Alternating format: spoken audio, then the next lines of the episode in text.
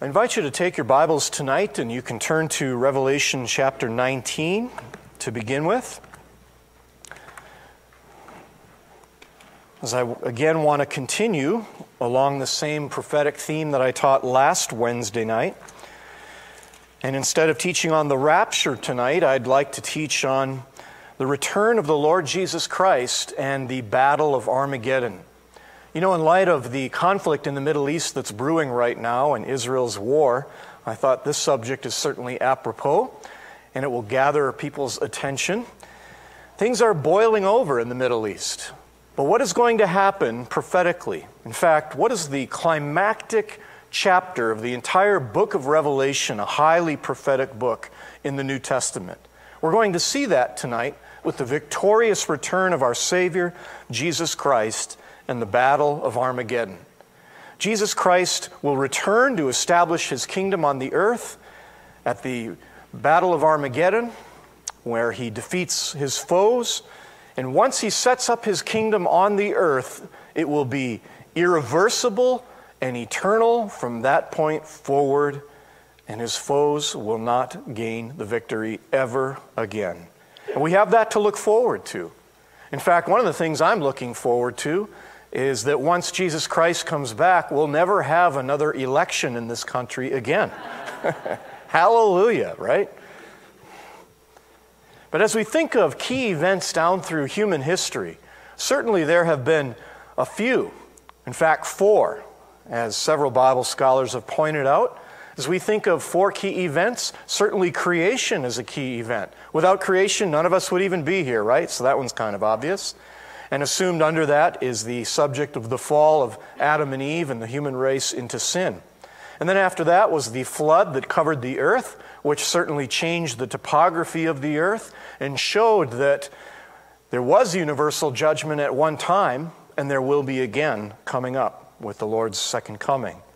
And then, of course, a pivotal event was the Lord's first coming into the world, in which he gave his life as a substitute for all of our sin to pay for it in full, so that we could be fully forgiven in God's sight and have the assurance that we have eternal life. And he raised his son from the dead as well, so that our faith is in a risen Savior and an ascended Savior who's at the right hand of God the Father as well. All that was true at his first coming. But tonight we're going to focus on his second coming, his return to the earth in great power and glory and judgment. And so we will focus on that event as well as the battle of Armageddon that ensues when he returns. Now, as we think of battles through human history, there have been several that are very famous. Perhaps you recognize this picture. It's of Waterloo, 1815, where Napoleon was famously defeated, and as we say, he met his Waterloo. Then there was Gettysburg in the Civil War, July of 1863. And remember the Alamo? February of 1836. And then there was Little Bighorn or Custer's Last Stand, June of 1876, where Custer was defeated. And then there was in World War II, Iwo Jima, in February to March of 1945. And you know, as you think about war, endemic to the human race, ever since the fall of Adam and Eve into sin, it seems like there has been incessant war on planet Earth. One source that I read estimates the number of wars fought over the last 6,000 years at approximately 50,000 wars. Of course, God only knows.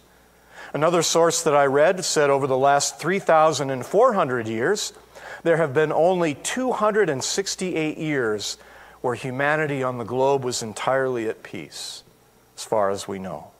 Only 268 years out of 3,400. That's a lot of war. But we're going to see tonight in the Word of God that there is one great war yet to come at the end of the tribulation, which was predicted by the Old Testament prophets. It's described in the New Testament as well, especially Revelation 19, where we will study tonight.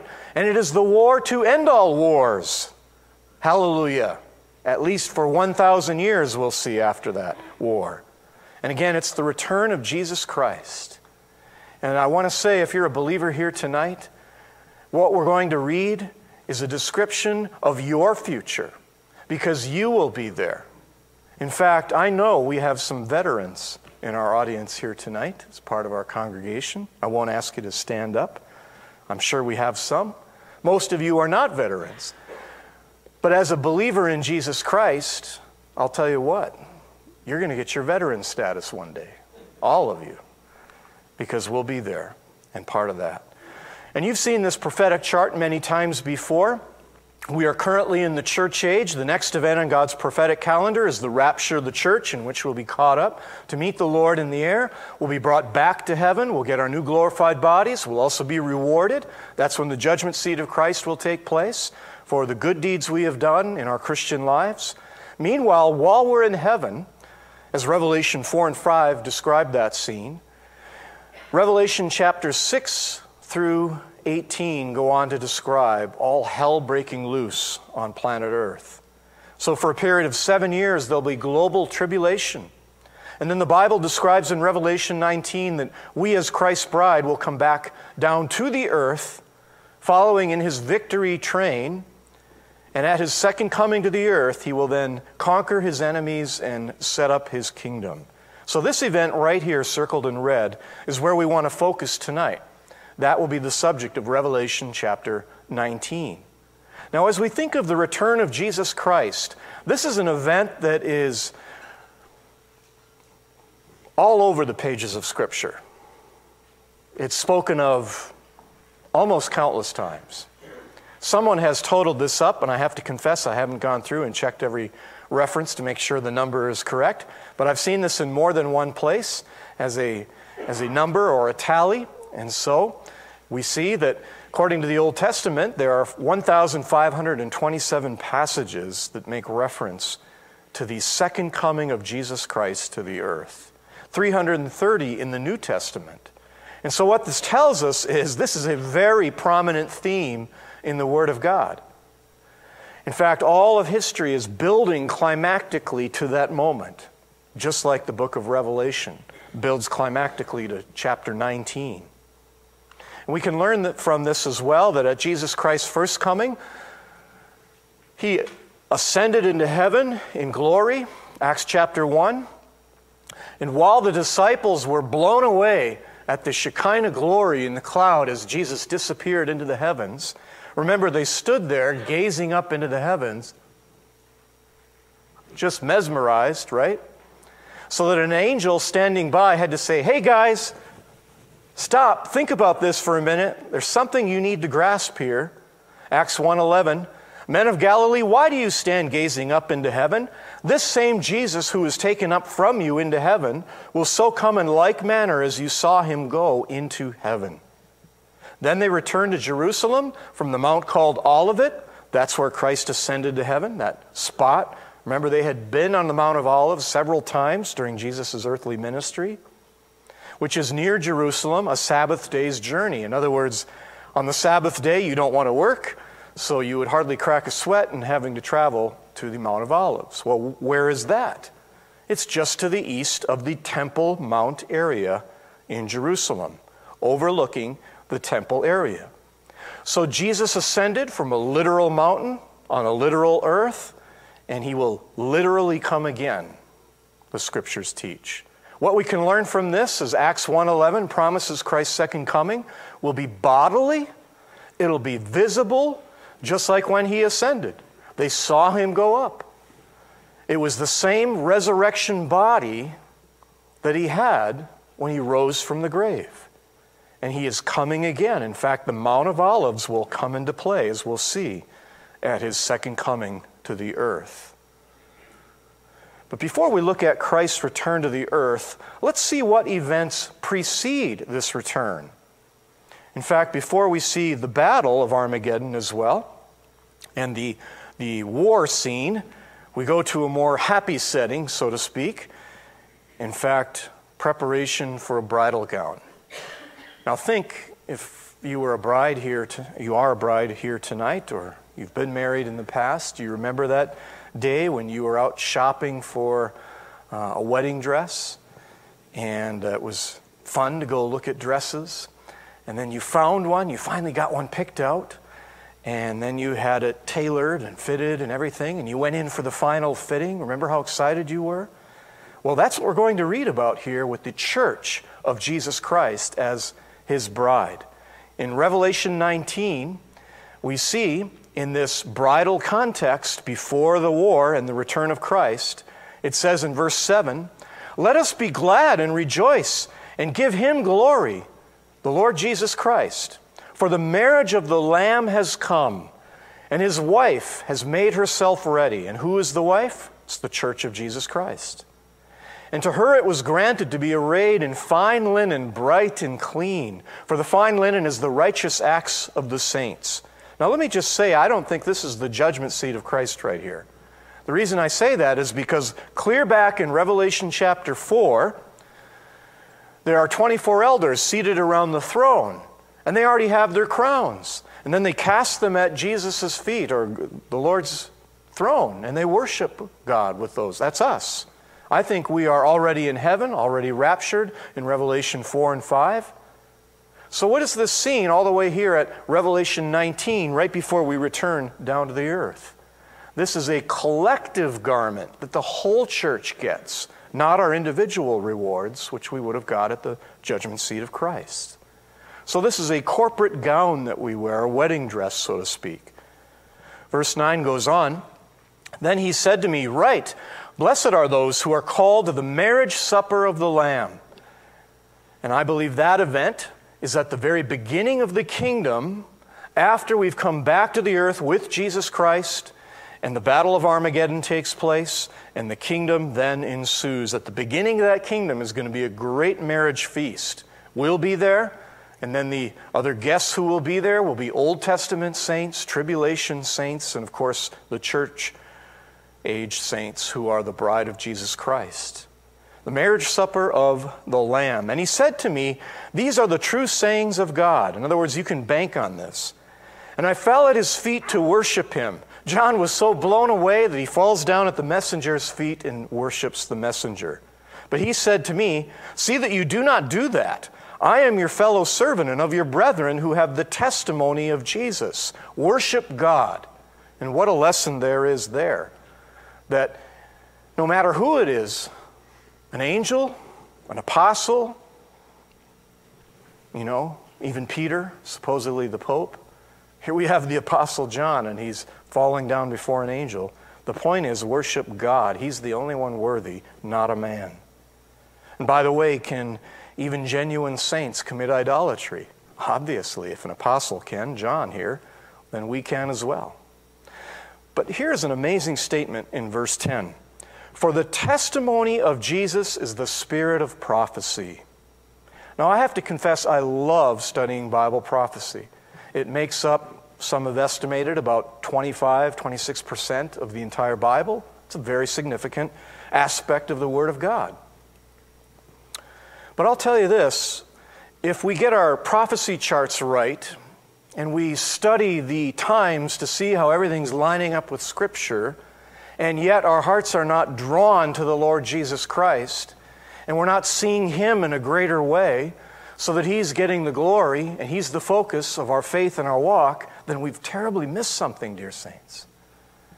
You see, all of prophecy is designed to point us to the Lord Jesus Christ. And that is why, in Revelation 19, now, before the return of Christ to the earth and the Battle of Armageddon, there's this extended section here of the next six verses that focus us on Jesus Christ.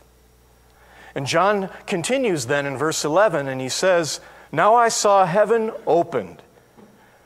Now, did John need to see heaven opened for his own personal sake? No. This is a picture again of Christ coming down to the earth. He's just recording what he saw. He already had access to these revelations. This was for humanity's sake. You see, the heavens will open on that day when Christ returns, not to let Christ out, but so that every eye on earth can see the Lord Jesus returning to the earth. Remember what it said in the very first chapter of the book of Revelation? Revelation 1, verse 7 that when he comes back, every eye will see him on planet earth. It'll be so spectacular and glorious, it'll be impossible to miss. Now, how God is going to do that in terms of geophysics, I don't know. But I know this He put the universe in place, He created the stars, including little planet Earth, and there's nothing too hard for Him. He'll figure that out so that He can get every eye to see Him if He's coming back from one direction. And by the way, I don't think this is a proof text here for a flat earth, so let's not go there. Verse 11 continues The heavens will be opened, and then it goes on to say, Behold, a white horse. Jesus Christ comes back on a white horse. Now, what is the significance of this white horse? Well, he's portrayed here as the warrior king. And it's very interesting that in the first century in the Roman Empire, there were victorious Roman generals who would intentionally ride on white horses as a symbol of victory. One commentator of the past, J. Hampton Keathley, has written on this, and he says The Roman triumph was the highest honor that could be bestowed on a victorious Roman general. It came from a Greek word that referred to a public and triumphal procession. The procession was a parade up the main street of Rome that led from the Forum to the Temple of Jupiter, which lay on the Capitoline Hill. The general was mounted on a white horse, which was a symbol of a, of a victorious triumph in the field over the enemies of the nation. First came the spoils of war, which were eventually given to the general's army and friends. Next came the captives who had been defeated and captured in battle, disarmed and in chains. Then came the general on his white horse, followed by his family, his friends, and his army. And you know what? As believers in Jesus Christ, as he proceeds on that victorious white horse as the general, we're family. We're children of God. We're a bride. We're his wife, the Word of God says. We are his friends. We are his army. Do you see how this fits?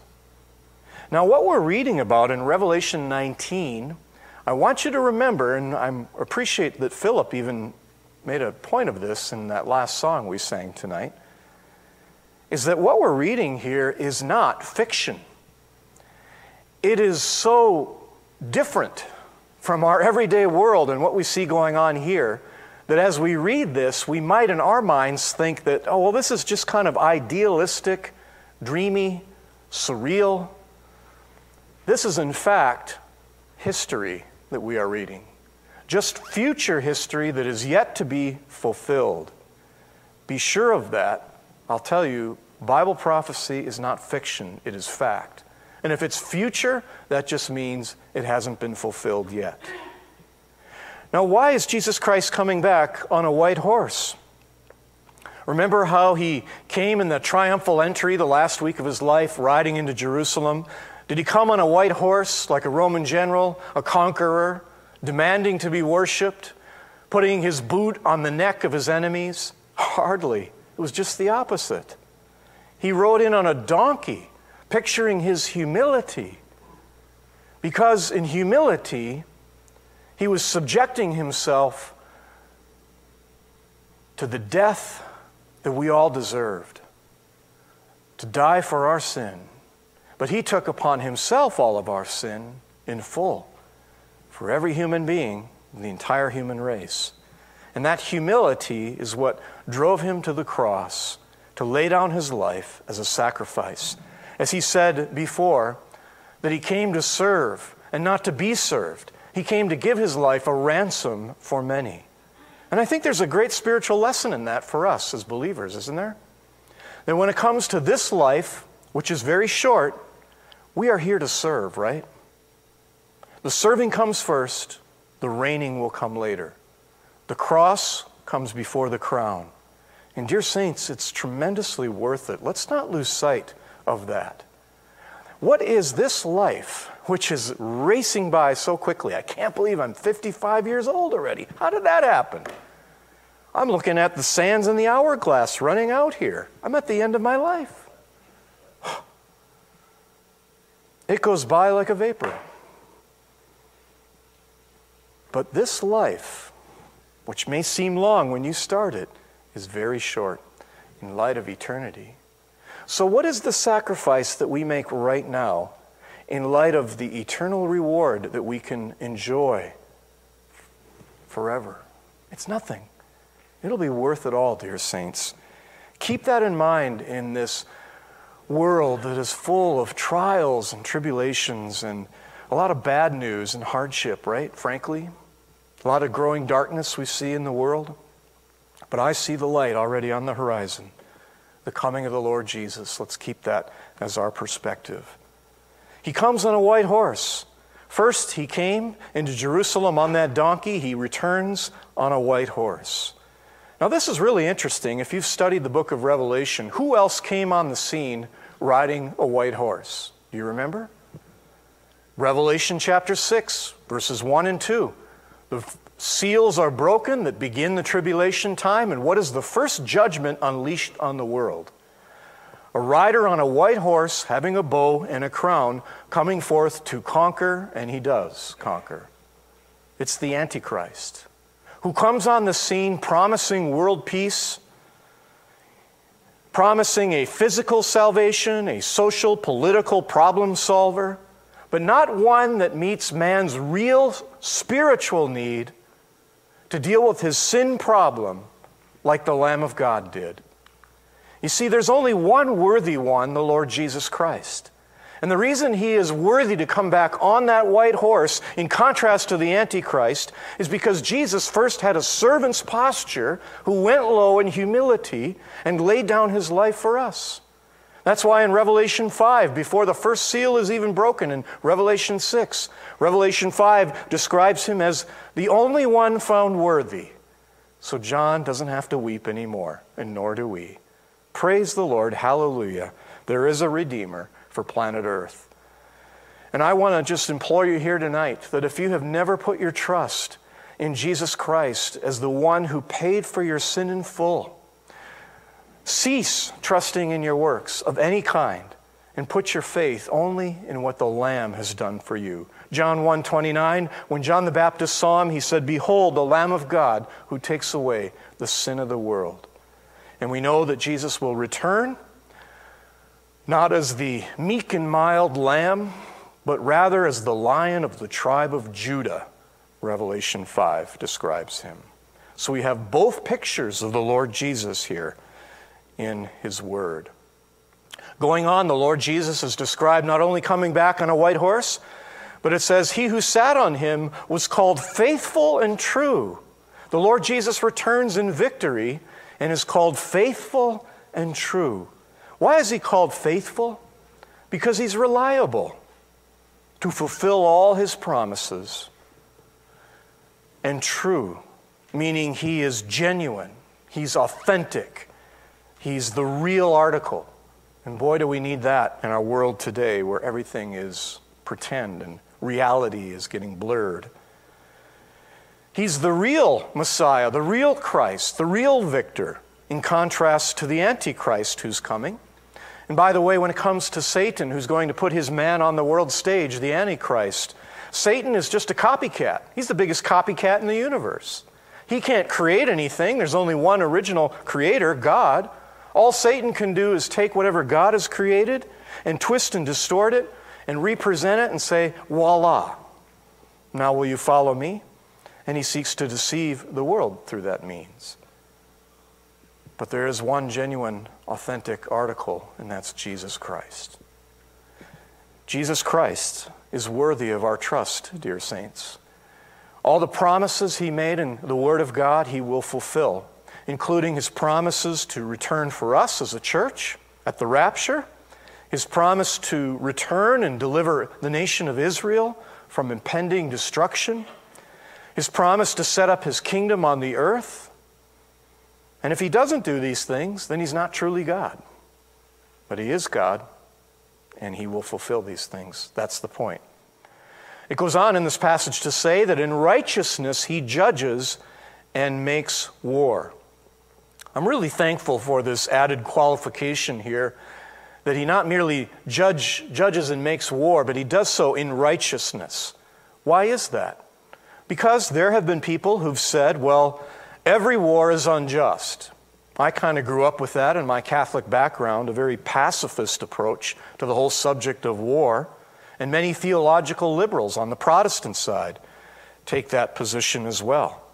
You know, that's pretty hard to defend when you look at the scriptures and you see that there were some very godly saints involved in war down through history, like Abraham rescuing his nephew Lot, like Joshua in the conquest of the promised land, or the many battles of King David. These were not only just wars, they were in fact necessary. And I just want to say regarding Israel right now, and I know that there's all kinds of information being floated around out there about what's really happening in Israel. I'll tell you this Israel didn't put a gun to the Palestinians' heads and make them do the horrendous things they did. There's no justification for that attack and the barbaric deeds that they did. I think Israel justly must deal with their enemies in their own nation. But think about war. It's a horrible thing, even though it may be justified. Who likes to use that level of force that can take someone else's life? It shouldn't be something that we take pleasure in. In fact, I think we are so used to grace, kind of like fish swimming in a fishbowl surrounded by water. They're so used to water, they don't even know what life is like outside of the fishbowl. That's kind of like us swimming in oceans of grace in this 2,000 year grace period called the church age that we're in. We're just so used to grace, so that when God finally drops the hammer of his justice, it almost seems unjust. How can you do that? Well, remember, I've been pouring out grace, holding out the offer for 2,000 years to a Christ rejecting world that is ripening, and the grapes of wrath are building for the winepress to be trampled. That's coming, dear saints. In righteousness, he judges and makes war. And he's also described here as having on his head, in verse 12, many crowns. Crown him with many crowns, we sing. Now, why does he wear many crowns? Well, the word that's used here is diadema rather than stephanos. So stephanos was a victor's crown, one who uh, acquired that in an athletic competition, let's say, one who ran the race and was given a stephanos, a reward for his deeds. But here the word is diadema, which speaks of a king's crown in particular. And the reason why he has more than one king's crown on his head is because he has seized the crowns of his enemies when he comes back at Armageddon. Now, how exactly he's going to wear more than one crown on his head, I don't know. I don't know how that works either. Maybe it's one crown at a time. You know, when you think about the crowns that we will get as believers, as a reward, the crown of righteousness, crown of glory, crown of life, etc., I don't think we're going to be wearing three at a time you know, stacked on our head like checkers. You ever thought about that? We'll probably get one at a time. In fact, we're going to take them off our head and throw them at Jesus' feet anyway. Then he probably hands us the next one if we get more than one crown, and we throw that one at his feet too. So he can wear more than one crown. But it goes on, verse 12, to say his eyes were like a flame of fire, and on his head many crowns, and he had a name written that no one knew except himself. Now, what attributes of his are emphasized here in verse 12? First of all, his eyes were like a flame of fire. We see this of him in Revelation chapter 1, that great opening scene of the majestic and glorious Lord Jesus Christ. He had eyes burning with fire, a penetrating gaze. That speaks of his penetrating omniscience. He knows everything. He can look right at us and through us, and he can see every motive of our heart. So I'll tell you what, better to live your life transparently before the Lord Jesus Christ, knowing that He sees it all, and just have a clean, pure heart before Him. If we've sinned, just confess it. He'll forgive. Don't waste your life trying to cover and hide. He sees it all. And He sees when we're sorrowful. He sees when we're down. He sees when we need encouragement. He knows everything. We also see he has many crowns. This speaks of his absolute sovereignty. He doesn't have a delegated sovereignty. The Word of God says that He has final and absolute sovereignty. He also has a name written that no one knew. It's incomprehensible. Now, there's a lot revealed about Jesus Christ in the Word of God, but there are some things about Him that we will never know. And you know what? I'm actually glad for that, because that tells me that He's greater than I am, and the one I'm going to worship for eternity, I'm never going to get bored with and feel like I've exhausted everything about Him. He's incomprehensible in some ways. Now, what is noteworthy about his clothing here in verse 13? It says that his robe was dipped in blood. He has a robe dipped in blood. Now, some have proposed that this robe was the blood of the Lamb, his own blood that he shed at Calvary, and that's why it's dipped in blood here. I don't think that is the case. In fact, it really doesn't seem to match with the rest of Scripture. Rather, this is the blood of others who he has conquered. That fits with what is specifically prophesied in Isaiah 63 1 through 3, where it describes him at his return to the earth. It says, Who is this one who comes from Edom with dyed garments from Bozrah? And by the way, we'll see that's Jesus Christ returning from protecting the Jews at the end of the tribulation, having conquered his enemies who were trying to destroy the Jews. He has trampled them, and he has his own garments soaked in their blood, with dyed garments from Bozrah. The one who is glorious in his apparel, traveling in the greatness of his strength, I who speak in righteousness, mighty to save. Why is your apparel red, and your garments like the one who treads the winepress? I have trodden the winepress alone, and from the peoples no one was with me, for I have trodden them in my anger and trampled them in my fury. Their blood is sprinkled upon my garments, and I have stained all my robes. Who is the only one who will trample the winepress? Not you and me. We'll come back with the Lord Jesus in his victory train, but we're not going to get in and trample the grapes of wrath. That's his job to do as the just judge. So that's why his robes are red. But going on in verse 13, it also describes him as the Word of God. He had a name that no one knew. His clothes were dipped in blood, and his name is called the Word of God. The Word of God. Doesn't this bring us back to the Gospel of John? In fact, John chapter 1, as we begin reading in that great Gospel, one of my favorite books in the Bible, in the beginning was the Word, and the Word was with God, and the Word was God. This is a reference to the deity of the Lord Jesus Christ, who is with God the Father from the very beginning. A few verses later, verse 14, chapter 1 goes on to say, And the Word became flesh and dwelt among us. Jesus Christ became incarnate as the Word. He dwelt among us, and we beheld his glory. The glory is of the only begotten of the Father, full of grace and truth. And you know, after chapter 1 of the Gospel of John, the word grace disappears, but the concept doesn't. How is grace demonstrated and truth throughout the book of John? In many ways. In fact, I would say that it, it culminates at the cross, where the Lamb lays down his life. He pours out his blood, gives up his life in grace for our sins. And he rises from the dead. And there are many aspects of the character of God demonstrated through Jesus Christ and his glory manifested as you study the life of the Lord Jesus, his deeds, his words, everything about him. He was a walking, talking revelation of God the Father.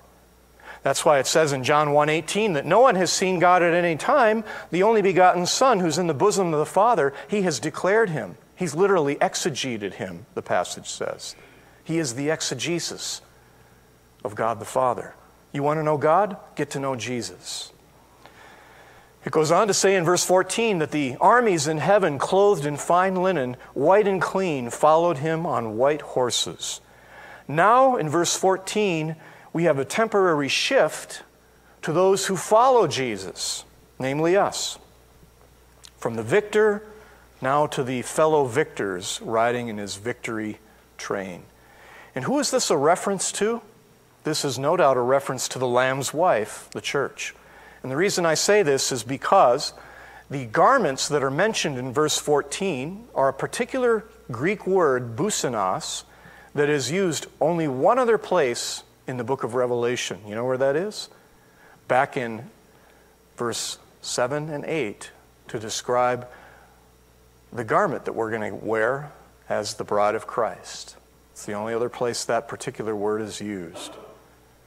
Now, chapter 15, verse 6 describes an angel having fine linen, but it's a different word. The only place this word is used is of the church. So that's who we are coming back with the Lord Jesus Christ. Now, what's really interesting about verse 14 is to note what isn't mentioned. When we come back with Jesus Christ, where are the weapons? Where's your hand grenade? Where's your M16?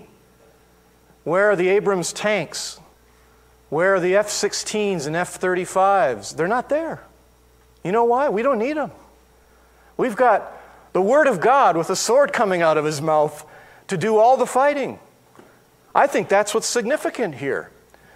Even though we are the army that follows the Lord Jesus Christ, he's going to do all the fighting. In fact, he does such a perfect job at it, we don't even have to lift a finger and help him out. What does that remind you of?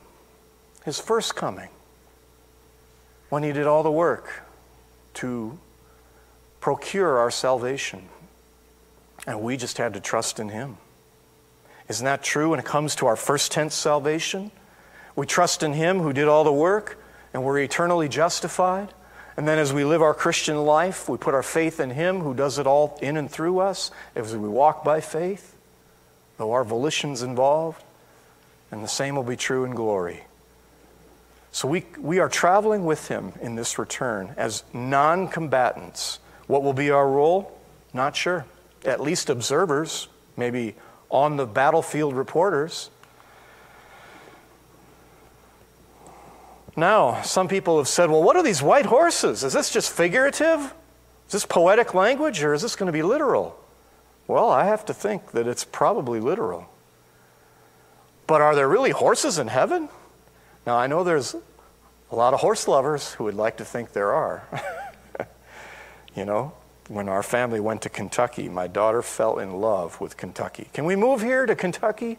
As we went to, you know, the Kentucky Downs and we saw these horse ranches and stuff.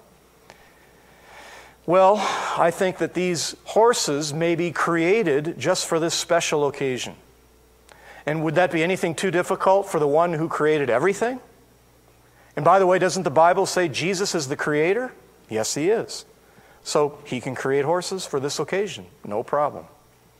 By the way, again, just for clarification, I don't think we can use this passage as justification for our pets when they die going to heaven. And I know that that's a touchy subject with some people. We had our dog, our family dog of 14 years, die just a, a couple of weeks ago. It's pretty sad. Emotionally, a lot of people would like to think their dogs are going to be there or their pets when they get to heaven. The Bible just doesn't support that. Sorry to rain on your parade. But going on, we also see that the angels are going to accompany us as we come back to the earth. I believe that this graphic right here is an accurate picture. We will have an angel escort preceding us, and then we will follow behind the Lord Jesus Christ. By the way, are we not overcomers as believers? 1 John 5, verses 4 and 5 say that all who've believed in the Lord Jesus Christ, who are born again, are overcomers. That's why we sang tonight faith is the victory that overcomes the world. We simply put our faith in the one who did all the overcoming, the conqueror himself, Jesus Christ. You know, the word overcome is only used one time in the Gospel of John, and it's Jesus saying that about himself. John 16, verse 33 Be of good cheer, I have overcome the world. It's interesting that in the Gospel of John, some have called it the gospel of belief. Why? Because that word believe occurs 98 times in that gospel. What's really interesting is you come to the book of Revelation, guess how many times the verb believe is used in the whole book, all 22 chapters? Zero. But guess how believers are described? As overcomers. Why? Because Revelation is a victory theme and context. It's the whole point of the book. That Christ gets the victory in the end, and so do those who believed in him, who took it in the neck for all these years. It'll be worth it all, dear saints, one day. And so, this picture is accurate.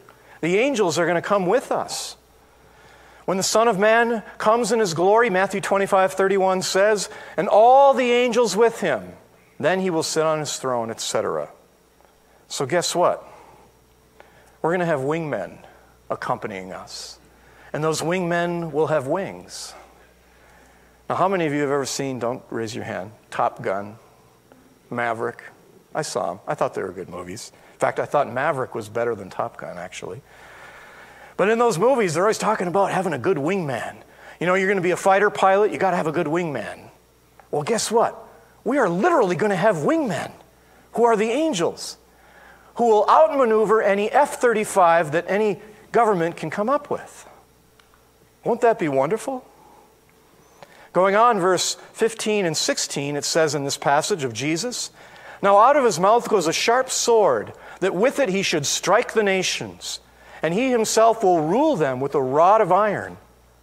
He himself treads the winepress of the fierceness and wrath of Almighty God. Notice the He himself, He himself. Again, He doesn't need our help, dear saints. He does it all. And He has on His robe and on His thigh a name written King of Kings and Lord of Lords. The next thing we see about Jesus here, before we even get to the Battle of Armageddon, is that He has absolute and final authority on planet Earth. Again, He doesn't have just a delegated authority. It says in John chapter 5, verses 22 and 23, that all judgment has been given to him from God the Father. So God the Father literally says, Judgment, Jesus, that's totally your department. Go do it. Acts 10, verse 36 says, Jesus is Lord of all. And various passages emphasize the same truth. He is the Supreme Court, and the final authority. When He judges, it'll be final, everything will be settled. And I say that because we live in a world in which there's much injustice today. And many people go to their graves without having received proper justice. But as a believer in Jesus Christ, you can be assured that true justice is coming. Christ will take care of it. So we've seen the return of Jesus Christ chapter 19, verses 11 through 16, or at least the description of the one returning. Now we see in verses 17 through 21 the battle of Armageddon.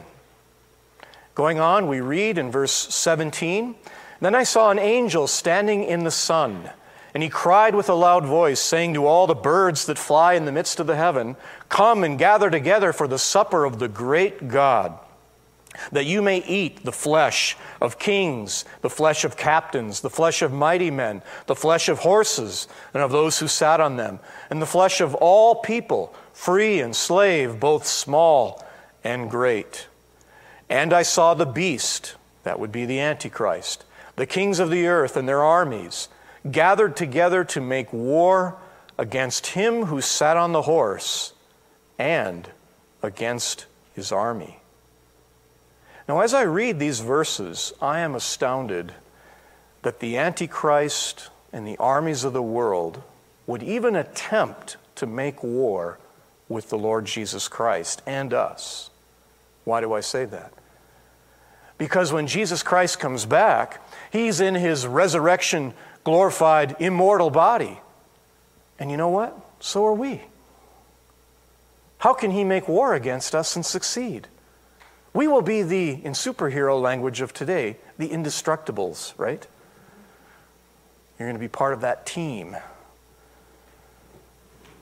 And yet, I think Satan, in his pride, is blind. Pride is blinding. He doesn't look at things with realistically. He has an overinflated estimation of his own abilities, and that's what pride does. Does he think that he can honestly conquer Jesus Christ? Yes. I think he's so twisted in his thinking that he actually thinks that at this point. And he will be terribly, terribly disappointed. Now, another truth that we see here regarding the Battle of Armageddon is that it mentions this great supper of God. And by the way, I don't think that this refers to the marriage supper of the Lamb that we read about earlier in verse 9. That is an event that's going to happen at the beginning of the kingdom. After this great supper that we read about, which takes place at the return of Christ on the earth, and it's a reference to judgment here, known as Armageddon. In fact, this great supper of God here, where the birds of prey are invited to come, it's pretty ominous when you think about it. You know, as a believer during this church age, aren't you glad that you put in your reservation for the other marriage supper or the other supper that's going to be in the kingdom, the marriage supper of the Lamb, and not this great supper of slaughter that we read in this passage? Think about it. Here, this great supper of slaughter, the participants and invited guests are the food itself for the supper that is to be served. They're invited to come, and they will be partaken of. How ominous. The host invites the guests, who then will be hosted upon. Wow, what a picture. And this is Armageddon. And a lot of people, when they think of Armageddon, you know, they freak out. A lot of preachers just use this as kind of a scare word. It's the title of movies. It is the name for some survival gear for the end times. It, in fact, is an internet game or the title of a book that is a New York Times bestseller or was. So even the average guy on the street knows and has heard the word Armageddon, but does he really know what it is? Do we as believers know what this battle is? Oftentimes it's used just kind of synonymously with the end of the world. Is that what it is? Well, no. It's maybe the end of this world system, that's true, which is a good thing, as Jesus will put the kibosh on this evil world system that Satan is running. So, what Armageddon really represents is the control, the power, the justice, and the overcoming of the Lord Jesus Christ, the faithful and true one who judges righteously. And it's a particular campaign, in fact, not just one battle per se. So, as we define it, we could say that Armageddon is the final war. And the term that's used there, war, polemos, it's used back in chapter 16, 14 as well, speaks not just of one battle, but of a series of battles as part of a campaign.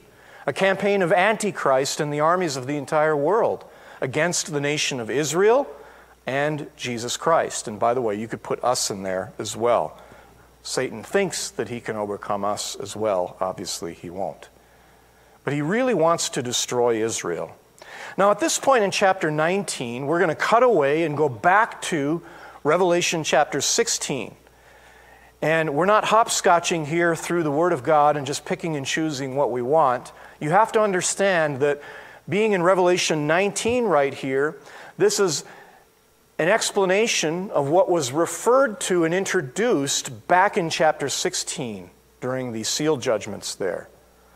And what is parenthetical in between is the long explanation in chapters 17 and 18 of Babylon.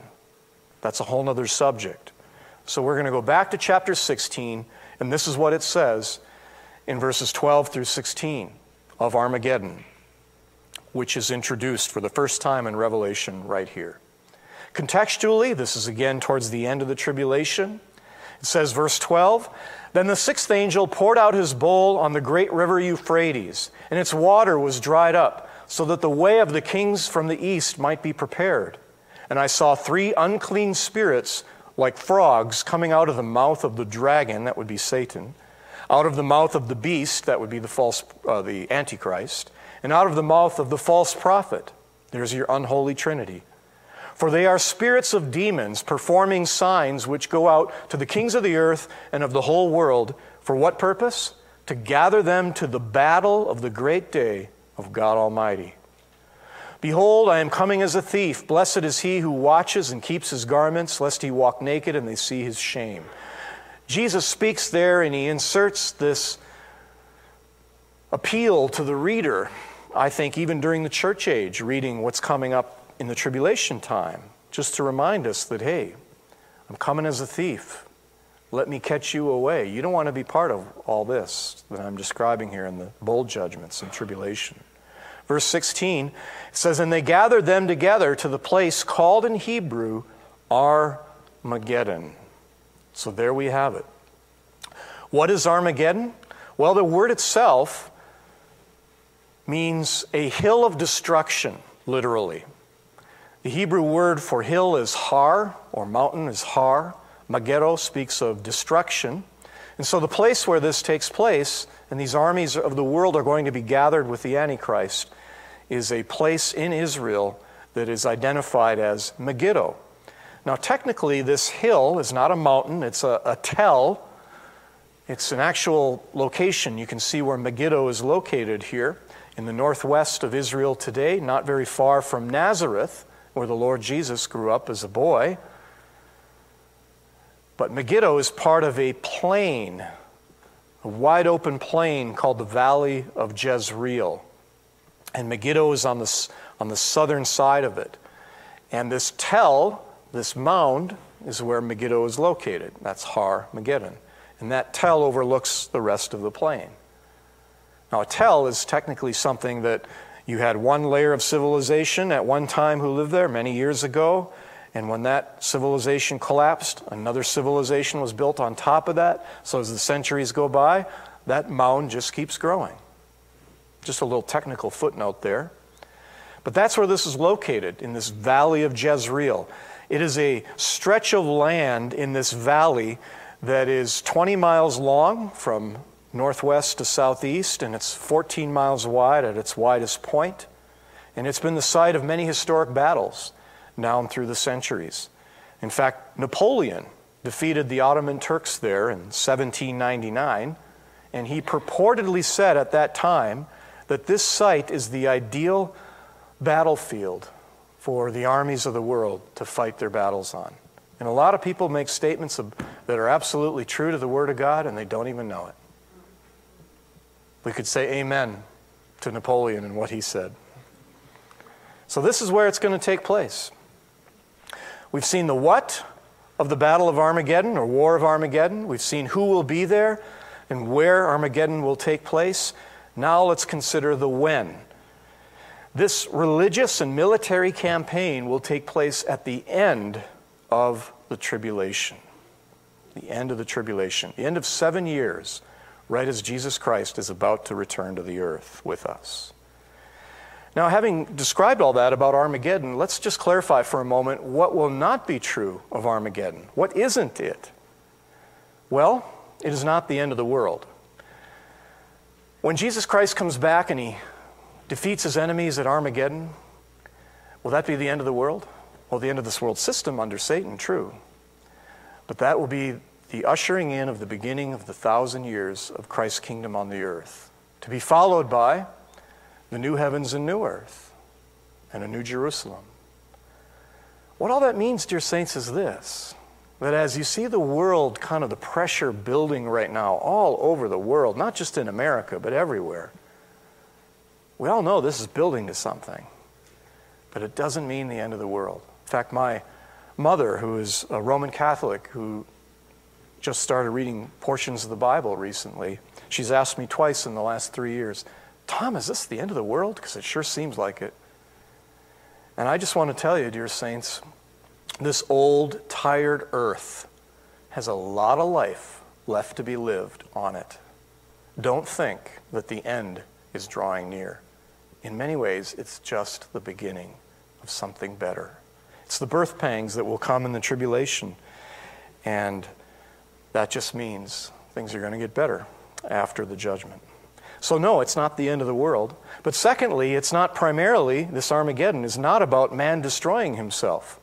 And I say that because sometimes people talk about Armageddon in the context of like nuclear annihilation, mutually assured destruction, you know, the MAD policy of the Cold War era. No, man is not going to annihilate himself. Now, there will be mass death in the tribulation, true. But we can be assured that there's obviously a lot of people around at the end of the tribulation to war against Christ, though about half the world's population dies in the tribulation. Thirdly, Armageddon is not something that will happen tomorrow. You can be sure of that. Nor even next week, or even next month. And I'll guarantee it, it won't even be next year. At the very earliest, it's at least seven years away. And you can say that based on the Word of God and what it says about prophecy. Here's another clarification about what Armageddon is not it is not the same as the Battle of Gog and Magog, described in Ezekiel 38 and 39, which I think happens towards the beginning of the tribulation, first half. And then this phrase, Gog and Magog, is also used of a conflict at the end of the thousand year kingdom in Revelation 20 where Satan's released from the bottomless pit, gathers up an army temporarily. The Lord snuffs that out immediately. It's hardly even a battle. And so there are two episodes in Scripture of battles where God, God comes in and he just takes care of his adversaries swiftly. No, Armageddon is not the same as Gog and Magog. Now, another thing that we need to clarify is that Armageddon comes in stages. And I'm going to go through these rather quickly for time's sake. First of all, in the first stage, the Antichrist and the world's armies are gathered satanically to this site of the valley of Jezreel, or the valley of Megiddo, Armageddon. So, this is a staging point, Armageddon, technically. It's not where a battle's actually fought, it's where all the armies of the world congregate. You see, the Antichrist, who's probably in Babylon, will then come 600 miles or so to the west with the armies of the world. They'll meet in Armageddon, and from there they will stage or launch their attacks against Jerusalem and try to defeat the Jews. And so, the first stage is just a gathering place there in Megiddo. Secondly, the city of Babylon, which will be Antichrist's headquarters at least in the second half of the tribulation, that city will be destroyed by God. Revelation 17 and 18 describe that event. And again, Babylon is about 600 miles to the east of Israel. You can see it here. And what this means is, if we take Scripture literally, the city of Babylon is going to have to be rebuilt. And you say, well, it isn't yet, so yeah, I know, but if the Antichrist is going to be there seven years into the tribulation, they've got seven years to build this, right? In fact, I think it'll be built sooner than that. And there are two excellent books defending this future rebuilt Babylon Andy Woods' book on it and Charlie Dyer's book on it as well. And by the way, can we just take God's word at face value? If you were a believer living 100 years ago and you were reading about prophetic events for example, when Jesus returns, right prior to that, during the tribulation time, it says the Antichrist is going to put a stop to the offerings there in Jerusalem. Doesn't that imply the temple has to be rebuilt? Yeah. Doesn't that imply Israel has to be back in their land if the Antichrist is going to come and attack them? Yeah. Doesn't that imply that the Jews have to control Jerusalem somewhat, as we'll see in Zechariah? Yeah. But let's say you were living in 1923. Israel's not even in the land. But if you took the Word of God at face value, you would say, well, they have to get there, and they will eventually. And then, voila, 1948. They assert their national sovereignty. And guess what happens in 1948, May 14th? They're attacked immediately by surrounding Muslim nations. Literally, the baby is in the baby ward, and people have guns drawn to kill the baby in the womb. But God says, won't let it happen. I have a plan for Israel right now.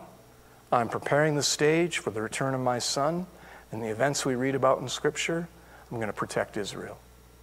Then they were attacked again in 1967. And what did God do in the Six Day War?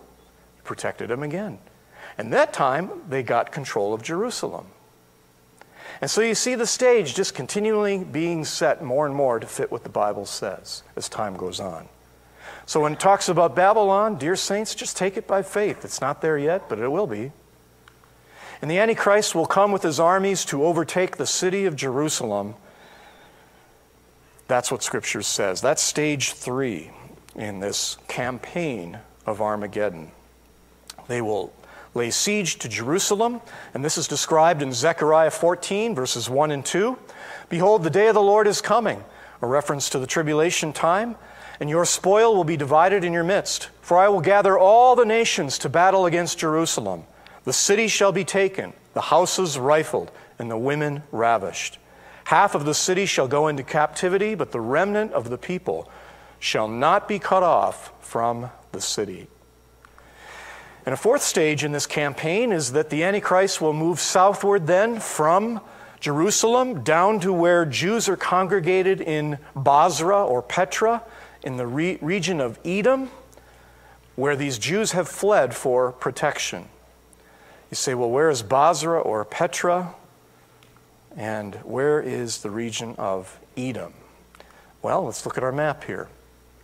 Going southeast from Jerusalem, about 100 miles or so, you see numbers 4 and 5 on the graphic here. That would be Petra or Bozrah. And so the Antichrist tries to attack the remnant of Jews who are alive at that time right in this area here. And by the way, doesn't the scripture say that God will provide a place of protection for the Jews? Matthew 24, verse 6 says, When you see the Antichrist in the midpoint of the tribulation, all you Jews flee to the mountains. Revelation 12 says that God will provide a, place of protection for them in the wilderness. Isaiah 33 says it will be a rocky place that is easily defended. And then we've got a specific prophecy like Micah 2:12 where it says, I will surely assemble, O Jacob, all of thee. I will ga- surely gather the remnant of Israel. I will put them together as the sheep of Bozrah, like in a sheep pen. And you know, recently I was reading through the book of Daniel, and this passage just leaped out at me. Describing the Antichrist and his movements in the tribulation time, it says in 1141, He, the Antichrist, shall also enter the glorious land, namely Israel, and many countries shall be overthrown but these shall escape from his hand Edom, Moab, and the prominent people of Ammon. You know where that circled red area is there? Ammon, Moab, and Edom? That's modern day Jordan. And to the south, the region of Edom is where Petra or Bozrah are located. And these will be areas for which, for some reason we don't know yet, the Antichrist will not be able to overcome. But particularly, it's prophesied the Jews will be gathered in Petra, which is the Greek word for rock. And as you know about Petra, if you've ever seen it, it's rock canyons. And there were the Edomites who lived there actually carved openings and entries and some very elaborate Roman type architecture right into the rock. By the way, Bozrah means sheepfold. And it's sort of like a sheep pen where you've got a narrow entryway and these big canyons and, and cliffs. It's a great place to protect people, about 100 miles southeast of Jerusalem. Now, what does this tell us about the end times? That there will be building anti Semitism. Do we see that today? Do we see on university campuses and places around the world all these protests against Israel? And they haven't even really started their ground invasion yet of Gaza. You just wait. Once they do that, the world will turn on them. The world somewhat, they have sympathy in the eyes of the world somewhat now, it'll turn on them even more. Why? Because Satan wants to destroy the Jews before they get a chance to repent. And that leads us to the next stage of this battle of Armageddon or campaign. We will see in the fifth stage that the Jews down there in the south who are being protected will turn in faith to the Lord Jesus Christ and be nationally delivered but first they will be spiritually regenerated. The Jews will believe in Jesus Christ as their Messiah, call upon Him, and experience national salvation. When Israel turns in faith to the Lord Jesus, they will then call out upon Him, upon His name. Joel 2:32 will be fulfilled. Those who call on the name of the Lord will be physically delivered, saved. He will hear their cries and he will rescue them. It says in Zechariah 12, 9 and 10, that in that day I will seek to destroy all the nations that come against Jerusalem. And I will pour on the house of David and the inhabitants of Jerusalem the spirit of grace and supplication. Then they will look on me whom they pierced. That's Jesus Christ. Yes, they will mourn for him as one mourns for his only son, and grieve for him as one grieves for a firstborn. And they will say, Oh, we were wrong for centuries. But the Lord will hear their cries, and that's the sixth stage here the second coming of Jesus Christ. When they turn to him in faith, he will protect them. Romans 11, verse 25 through 27 says, Blindness in part during this age of grace has happened to the nation of Israel until the fullness of the Gentiles has come in. And so all Israel will be saved in that future time. As it is written, the deliverer will come out of Zion. He'll come from Jerusalem and, uh, and out of that area to protect his people. And he will turn away ungodliness from Jacob, for this is my covenant with them when I take away their sins. So their regeneration and their physical deliverance are all rolled into one big event here. So, sixthly, the Lord Jesus will return in great power and glory to rescue the regenerated Jews at Bozrah and then judge the armies of the world. Right after his return to deliver them, and this is where he tramples his enemies and he gets his garments stained blood red. He then goes to the valley of Jehoshaphat. That's the seventh stage here. He returns to fight for the remnant of Jews in Jerusalem and judge the armies of the nations in what's called the valley of Jehoshaphat, Joel chapter 3 describes. Now, the word Jehoshaphat is in Hebrew simply the Lord judges. And I think this is probably a, a, figurative expression for the region where he judges. I don't think that any one place in Israel can be identified as the Valley of Jehoshaphat per se. Joel chapter 3 says in, cha- in verse 2 that this judgment takes place because the nations have sought to divide up my land. Isn't that interesting? And then you read a little further in verses 12 and 13, it says this let the nations be awakened and come up to the valley of Jehoshaphat. Remember where God judges? For there I will sit to judge all the surrounding nations. Put in the sickle, for the harvest is ripe. Come, go down, for the winepress is full, the vats overflow, for their wickedness is great. That's what's coming. So he saves his people in Bozrah. He then goes to a valley of Jehoshaphat. Some have said that this is the Kidron Valley that runs between the Mount of Olives and the Temple Mount area, just to the east of the Temple Mount there. I'm not so sure. I think the Valley of Jehoshaphat could just be a reference to a whole area where judgment's taking place. By the way, some of these details, there's disagreement among good dispensational scholars. So we have to show some grace here as far as the exact details, but I think this is the best explanation I've seen so far. The last stage of this campaign is the Lord Jesus ascends to the Mount of Olives in Jerusalem and he splits it in two. Remember, the Mount of Olives is right there in Jerusalem across from the Temple Mount area. We have a passage, Zechariah 14, 3 and 4, that says this. Then the Lord will go forth and fight against those nations as he fights in the day of battle.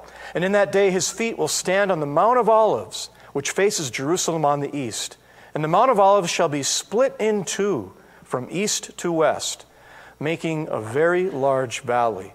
Half of the mountain shall move towards the north, and half of it toward the south. By the way, there's a fault line that runs from the Sea of Galilee all the way down to the Gulf of Aqaba, but that's north south.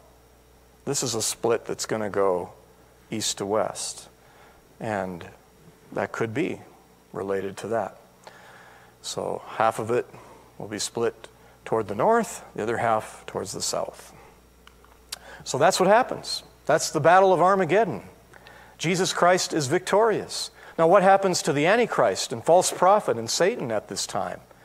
Revelation 19 goes on and wraps it up by saying in verses 19 through 21 I saw the beasts, the kings of the earth, their armies gathered together to make war against him who sat on the horse and his army. That's the whole campaign of Armageddon summarized right there. Verse 20 Then the beast was captured, and with him the false prophet who worked signs in his presence by which he deceived those who received the mark of the beast and who worshipped his image. These two were cast alive into the lake of fire burning with brimstone. And chapter 20 tells us the Antichrist and false prophet will still be there 1,000 years later, not consumed in the lake of fire. They get a 1,000 year head start with the rest of the lost from all humanity. And the rest, these other armies, were killed with the sword which proceeded from the mouth of him who sat on the horse, and all the birds were filled with their flesh. Now, what about Satan himself? Chapter 20 goes on to say, verses 1 through 3, that he was cast into the bottomless pit and a seal was put over it for a thousand years. Can you imagine what earth will be like without any satanic influence for 1,000 years? You don't ever have to wonder if the news you're going to hear will be true. It'll be, you know, Total Truth Network, TTN. The knowledge of the Lord will cover the earth like the waters cover the sea, Scripture says. There'll be peace on earth, no more war. Wow, I can't wait. Can you? And we will rule and reign with him in righteousness. What about the rest of the nations? You know, besides their armies who came, what about the rest of the Gentiles? Well, we know Matthew 25 says there'll be a sheep and goat judgment, just to put this on the timeline as well. That will take place right around the time of Jesus having conquered his enemies here in Israel. Right after that, I think, will be the sheep and goat judgment. Because in Matthew 25, it says he sets up his throne and then he brings all the nations there to judge them. And so that's where all this takes place, right at the end of the tribulation as the kingdom's about to begin. And you just got a preview of what's coming, what might be here as early as seven years from now. Wouldn't that be amazing? Either way, we're going to be there to watch it, dear saints. Now, we've asked many questions about this return of Christ and Battle of Armageddon, but our last question to address is the wherefore of it all. Why is the return of Christ and Armageddon coming? And why should it matter to us? Well, it is necessary for true righteousness and justice to prevail. It is necessary for rebellious unbelievers to be removed from Christ's coming kingdom, the kingdom that he promised. It is necessary to save the nation of Israel and fulfill his covenant promises to them. And it's necessary for us to understand and rest assured that God is in complete control of the past, the present, and our future as well. So faith rest tonight, dear saints. Jesus wins. Let's pray. Father, thank you for your word tonight and these glorious, marvelous truths we have to look forward to. I pray that our understanding in, uh, of Jesus Christ would just be expanded here tonight, that we would look to him as the all sufficient Savior, both at his first coming and his second. So we thank you for him and we pray, even so, come, Lord Jesus. Amen.